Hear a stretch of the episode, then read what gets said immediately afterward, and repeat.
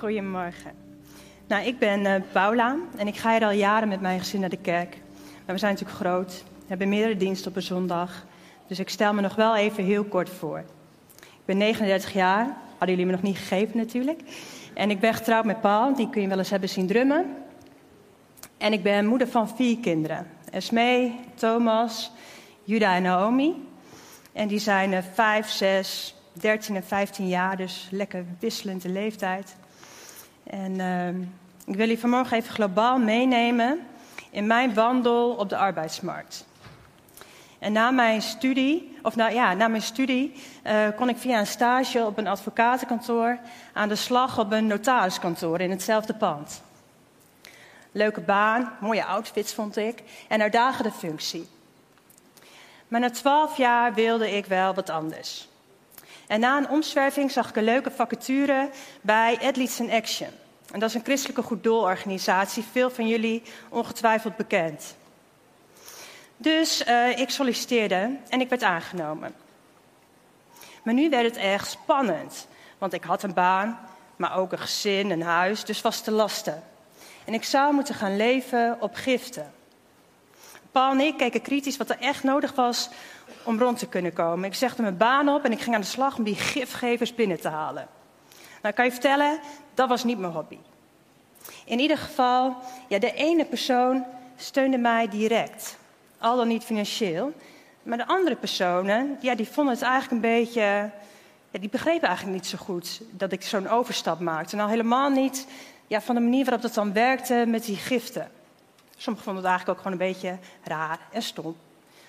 Maar ik liet me niet tegenhouden. Ik moest dit doen. En ik had ook echt het gevoel dat God het hele proces geleid had. En ik wilde graag dienen in Gods koninkrijk. Dit was mijn stap naar God toe. Maar man, oh man, soms sloeg de twijfel wel toe. Want eerlijk is eerlijk, ja, we moesten echt flink inleveren. En mijn maandelijkse giften kwamen niet op orde. Maar er kwam altijd een oplossing. Een toffe sponsoractie die ik kon doen of een eenmalige grotere gift, waardoor ik toch mijn werk kon blijven doen. En het werd een bijzondere en leerzame tijd. Ik mocht groeien in geloof en vertrouwen en afhankelijkheid. Nou, het thema waar we, het vandaag, waar we het vandaag over gaan hebben, God of geld, bracht me eigenlijk terug naar die tijd. En vandaag gaan we horen wat Jezus te zeggen heeft over geld en bezit in Matthäus 6, vers 19 tot 34. Jezus is inmiddels al een tijdje aan het eh, woord in de bergreden. En hij heeft er echt al veel aan de kaak gesteld, hebben we de afgelopen weken gemerkt. Maar vandaag en de komende weken zullen we ontdekken dat Jezus nog lang niet is uitgepraat. En ik lees uit de herziene statenvertaling. Verzamel geen schatten voor u op de aarde, waar mot en roesten verderven, en waar dieven inbreken en stelen. Maar verzamel schatten voor u in de hemel, waar geen mot of roesten verderft en waar dieven niet inbreken of stelen. Want waar uw schat is, daar zal ook uw hart zijn. De lamp van het lichaam is het oog. Als dan uw oog gebricht is, zal heel uw lichaam verlicht zijn. Maar als uw oog kwaadaardig is, zal heel uw lichaam duister zijn. Als het licht dat in u is duisternis is, hoe groot is dan de duisternis zelf? Niemand kan twee heren dienen. Want of hij zal de een haten en de ander liefhebben, of hij zal zich aan de een hechten en de ander minachten. U kunt niet God dienen en de mammon. Daarom zeg ik u, wees niet bezorgd over uw leven, over wat u eten en wat u drinken zult. Ook niet over uw lichaam, namelijk waarmee u zich kleden zult. Is het lichaam niet meer dan het voedsel en het lichaam meer dan de kleding? Kijk naar de vogels in de lucht. Zij zaaien niet en maaien niet en verzamelen niet in schuren. Uw hemelse vader voedt ze evenwel. Gaat u ze niet ver te boven? Wie toch van u kan met bezorgde zijn één L aan zijn lengte toevoegen? En daarmee wordt bedoeld, ja, wie, wie leeft er ook maar een dag langer door bezorgd te zijn? En wat bent u bezorgd over de kleding? Kijk naar de lelies in het veld, hoe ze groeien. Ze werken niet en spinnen niet. En ik zeg u dat zelfs Salomo in al zijn heerlijkheid niet gekleed ging als een van deze. Als God nu het gras op het veld, dat er vandaag is en morgen in de oven geworpen wordt, zo bekleed, zal hij u niet veel meer kleden, kleingelovigen. Wees daarom niet bezorgd en zeg niet: wat zullen wij eten? Of wat zullen wij drinken? Of waarmee zullen wij ons kleden? Want al deze dingen zoeken de heidenen. Uw hemelse Vader weet immers dat u al deze dingen nodig hebt. Maar zoek eerst het koninkrijk van God en zijn gerechtigheid. En al deze dingen zullen u erbij gegeven worden. Wees dan niet bezorgd over de dag van morgen, want de dag van morgen zal voor zichzelf zorgen. Elke dag heeft genoeg aan zijn eigen kwaad. Jezus geeft een opdracht. Verzamel geen aardse schatten, dus alles wat je kunt bezitten hier op aarde of denkt te kunnen bezitten, maar hemelse schatten. Zoals je geloof, brengen van gerechtigheid, groeien in karakter, vruchten van de geest. Bij gebrek aan banken en kluizen bewaarden mensen in die tijd hun geld en schatten in of rondom hun woning. Maar ja, zegt Jezus, jullie huis zijn van stro en leem. Inbreken is niet al te moeilijk. En dan heb je ook nog al dat ongedierte en allerlei andere omstandigheden, waardoor je je bezit kunt verliezen. Moraal van dit deel van het verhaal. Hoe zuinig je ook bent op je aards bezit en hoe veilig je het ook probeert te houden, ja, dit leven kan het je altijd ontnemen of de waarde ervan verminderen. Maar die hemelse schatten, ja, die kunnen je niet ontnomen worden. En die hebben eeuwigheidswaarde. Het vreemde is, Jezus wijst zijn toehoorders op iets wat ze al lang weten. Die blik gericht op hemelse schatten was voor zijn luisteraars, net als voor ons christenen, sowieso al de norm. Dus oud nieuws. En dat is het voor ons toch eigenlijk ook. En bovendien heeft Jezus dit hier zelfs tegen de discipelen. Die lui hebben net huis en haard achter zich gelaten om Jezus te volgen. Je zou toch denken dat zij dit überhaupt niet meer hoeven te horen? Of toch wel? Jezus gaat verder. En hij zegt: als, jouw, als jouw schatten zich hier op aarde bevinden, dan is dat ook waar je hart op gericht is, op dat aardse. En jullie harten moeten gericht zijn op het hemelse, op Gods koninkrijk en op zijn gerechtigheid. Let dus op dat de lamp van je lichaam, je oog, oprecht is. En dan zal heel je lichaam licht zijn. Maar als dat kwaadaardig is, dan is alles duister. Nou, een beetje aparte versen. Maar waar het op neerkomt is wat je ziet, waar je naar kijkt en hoe je kijkt in deze wereld, heeft invloed op je binnenste. Op je welzijn, op je geestelijk leven, op de keuzes die je maakt, op de weg die je inslaat. En de herziene statenvertaling vertaalt het hier gebruikte Griekse woord poneros als kwaadaardig. Maar het kent meerdere betekenissen. Het betekent ook slecht, troebel, jaloers, gierig. En Jezus zegt eigenlijk, als jullie kijken met een jaloers of gierig oog, dan al is het donker in jullie. Maar als je kijkt met dat oprechte oog, ja, dan is het niet slecht, maar goed. En dan is het niet jaloers, maar dan ben je tevreden en kun je blij zijn voor een ander. Dan ben je niet gierig, maar gul. In de versen 25 tot 34 zegt Jezus dan maar liefst vijf keer tegen de mensen dat ze niet bezorgd hoeven te zijn. Of zouden moeten zijn. Blijkbaar een dingetje dus. Wees niet bezorgd over uw leven, over wat u eten en drinken zult, over uw lichaam, namelijk waarmee u zich kleden zult. Als je kijkt naar de vogels in de lucht en de bloemen in het veld, dan zie je dat God voorziet. Zij leggen geen voorraadschuren aan. Ze bouwen geen safety nets. En ze doen er helemaal niks voor om Gods zorg te verdienen. En toch geeft Hij het hun. En Hij zegt, als jij je richt op het hemelse, dan zal ik je alles geven wat je nodig hebt. Want je bent me zoveel meer waard. Als jullie, als jullie altijd maar bezorgd zijn, ja, dan leef je eigenlijk als een ongelovige. Nou, voor de goede orde, ik vraag me echt af wat zijn publiek hier gedacht heeft. En want sommige mensen zullen misschien een prima bestaan hebben, maar veel van Jezus' toehoorders was erg arm. Die zullen wel denken: ga je nu serieus vertellen dat ik een klein geloof heb? Doe mij maar even zo'n manna uit de lucht ervaring dan, terwijl ik hier lekker, net als die luilok lelies, op mijn zorgeloze gat zit te niksen.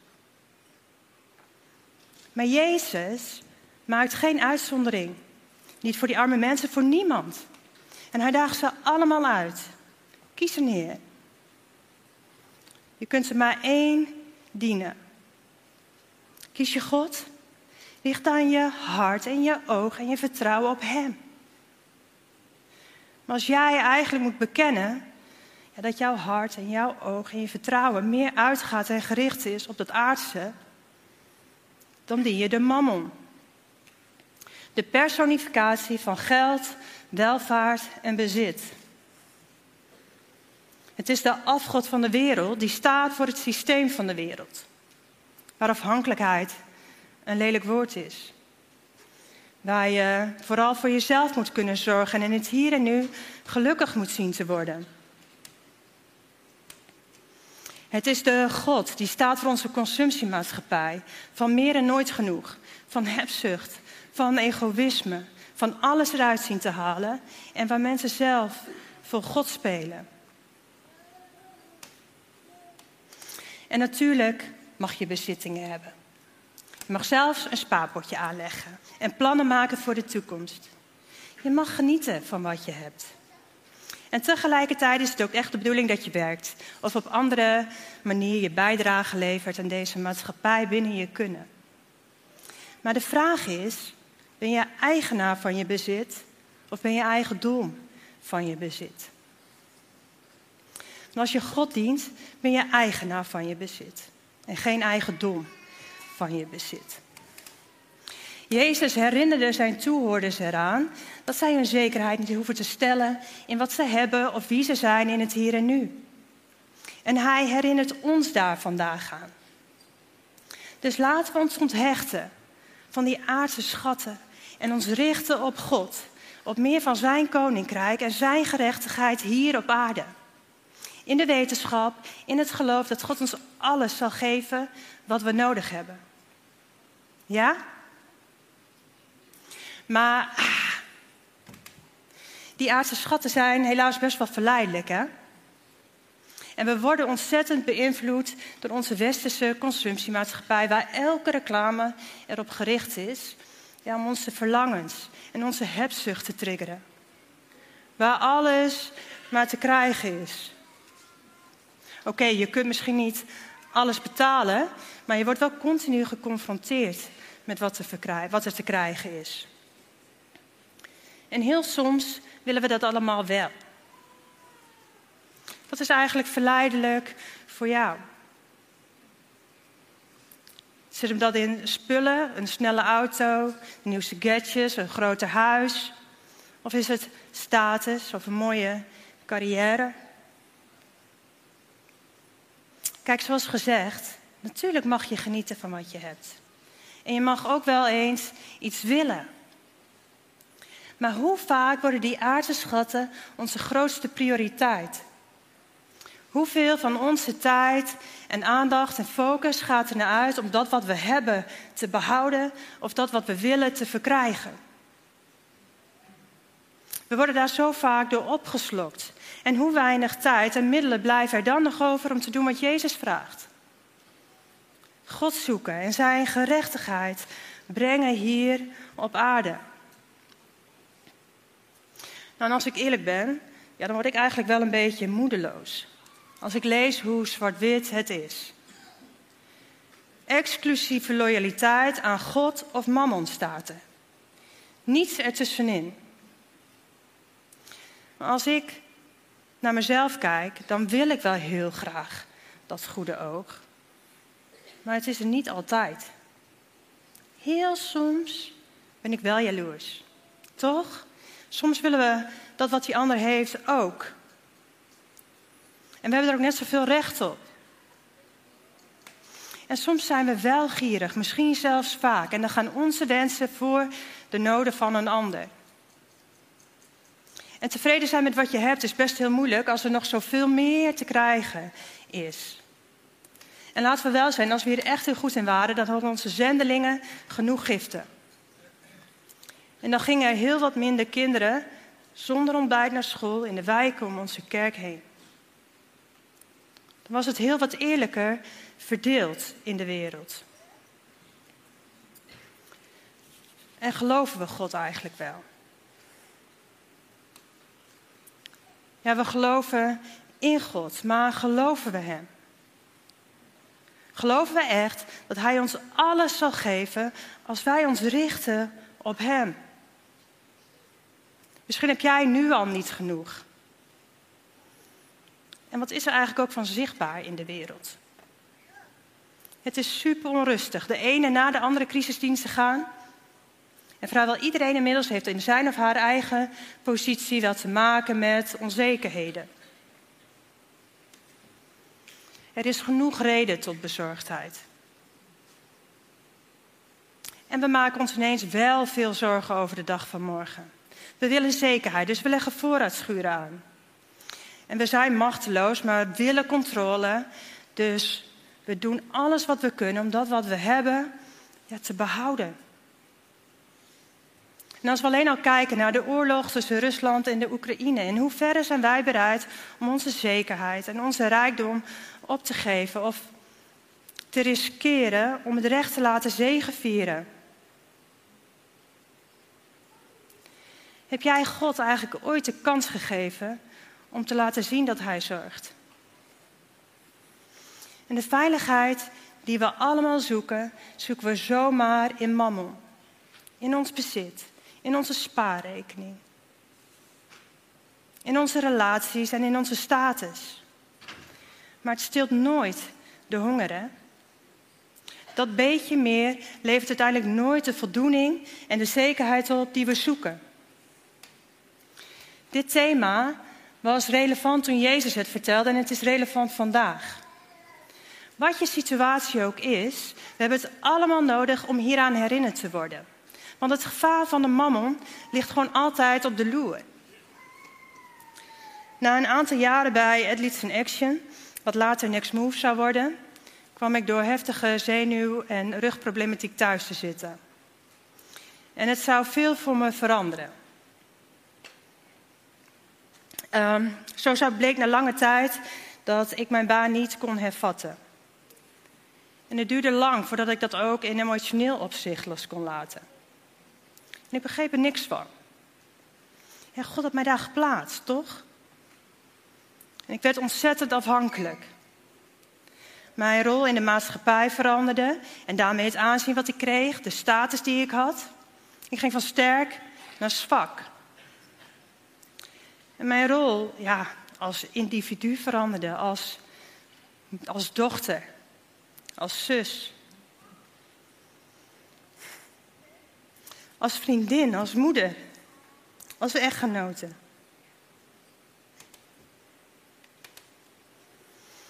De inhoud van mijn gesprekken veranderde.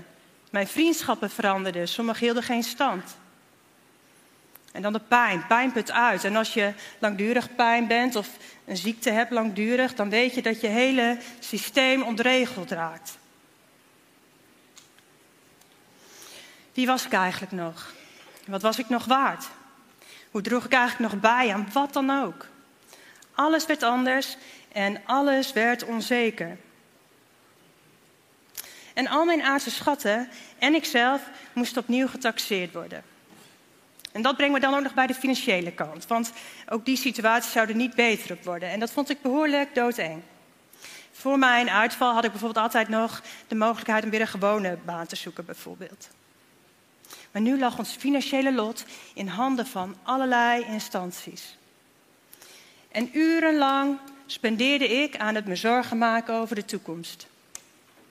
Zo had ik in Excel, ik, echt, ik weet niet hoeveel financiële plaatjes uitgewerkt, zodat we op elke situatie voorbereid zouden zijn. En wat had ik het druk met de had ik maars. En de wat als. Ik had al ondervonden dat God zorgt. Maar in deze situatie ja, betrapte ik mezelf regelmatig op dat ik deed alsof mijn lot volledig in mijn eigen handen of die van anderen lag. Mammon is een lingmichel. Het is geniepig. Soms overduidelijk aanwezig, maar veel vaker vermomd in het kleine.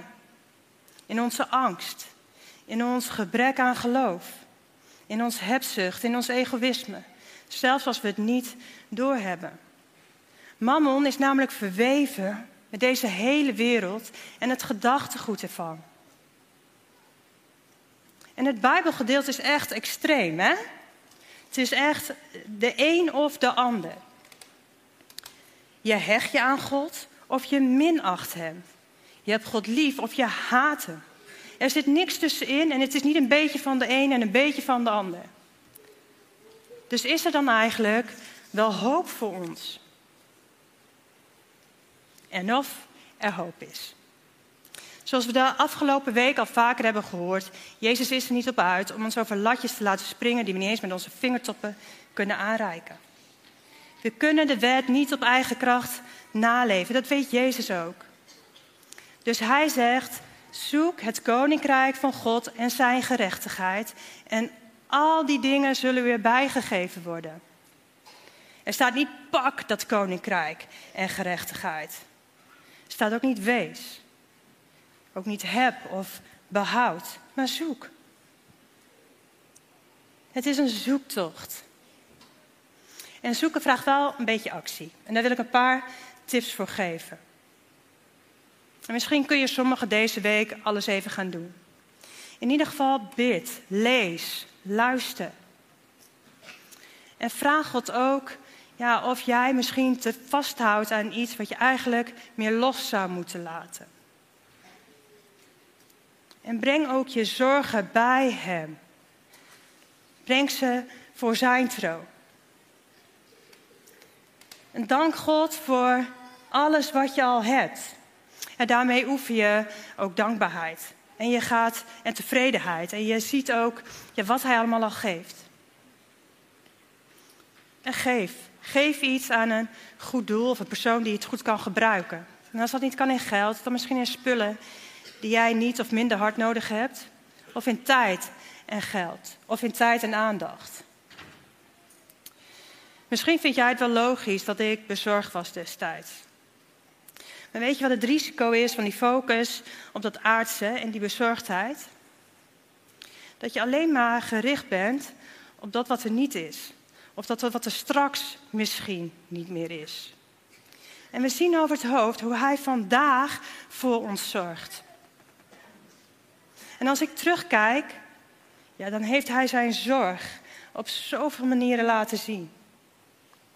Er ontstonden nieuwe vriendschappen. Er ontstonden hechtere vriendschappen. Hij gaf me nieuwe betekenis. Ik ontdekte andere talenten. Bovenal mocht ik zijn onvoorwaardelijke en onverdiende liefde en trouw ontdekken. Door Paul heen, door mijn kinderen heen, door familie, vrienden en zelfs door onbekenden heen. Ja, veel van mijn aardse schatten werden me ontnomen. Maar eigenlijk is de waarde van veel van die schatten voor mij ook echt verminderd. En dat klinkt gemakkelijk, maar dat was en is het niet. Sommige dingen, sommige mensen waren van grote betekenis voor mij. En sommige dingen wil ik nog steeds graag veranderen, wil ik ze ook terug willen. Onthechten is pijnlijk. Maar ik heb elke dag te eten en te drinken gehad, een dak boven mijn hoofd, kleren om aan te trekken. En dat was niet altijd omdat Paul en ik het zo goed voor elkaar hadden, maar omdat God liet zien dat Hij zorgde. Ook via anderen. Wat een zinloze energie- en tijdsverspilling. Die had uit kunnen gaan naar het zoeken van Zijn aanwezigheid.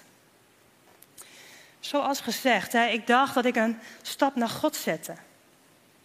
Toen ik zekerheid opgaf. Maar nu zie ik dat heel anders. Het was juist God die een stap naar mij zette.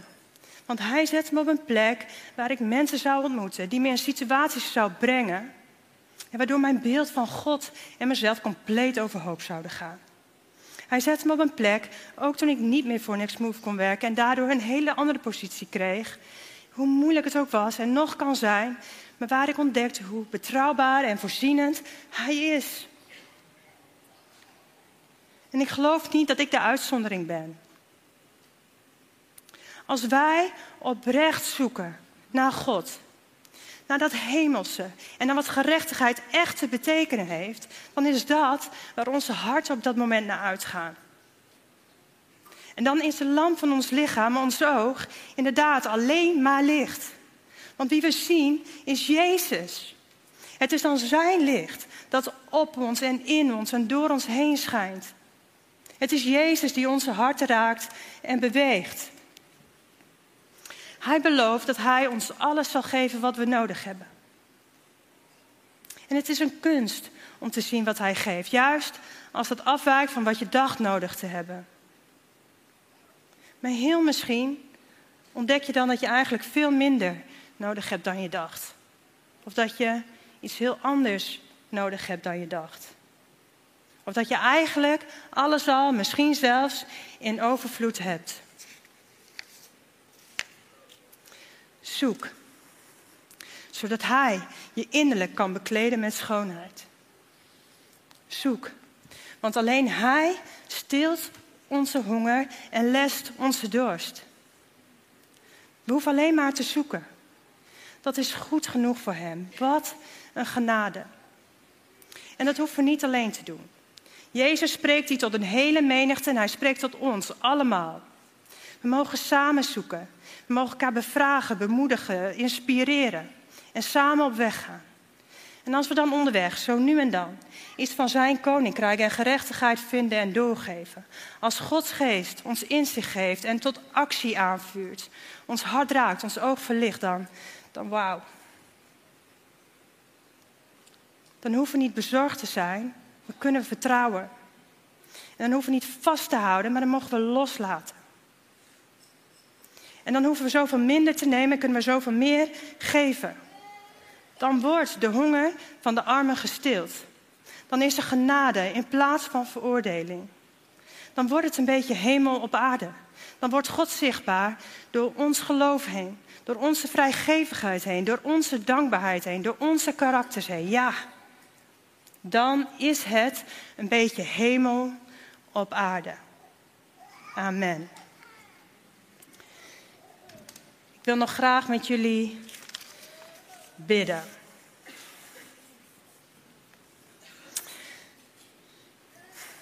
Ja, Heer, ik wil u danken voor uw woord. En voor het feit dat u ons er weer aan herinnert, Heer, dat, dat u het bent van wie we alles ontvangen, elke dag opnieuw.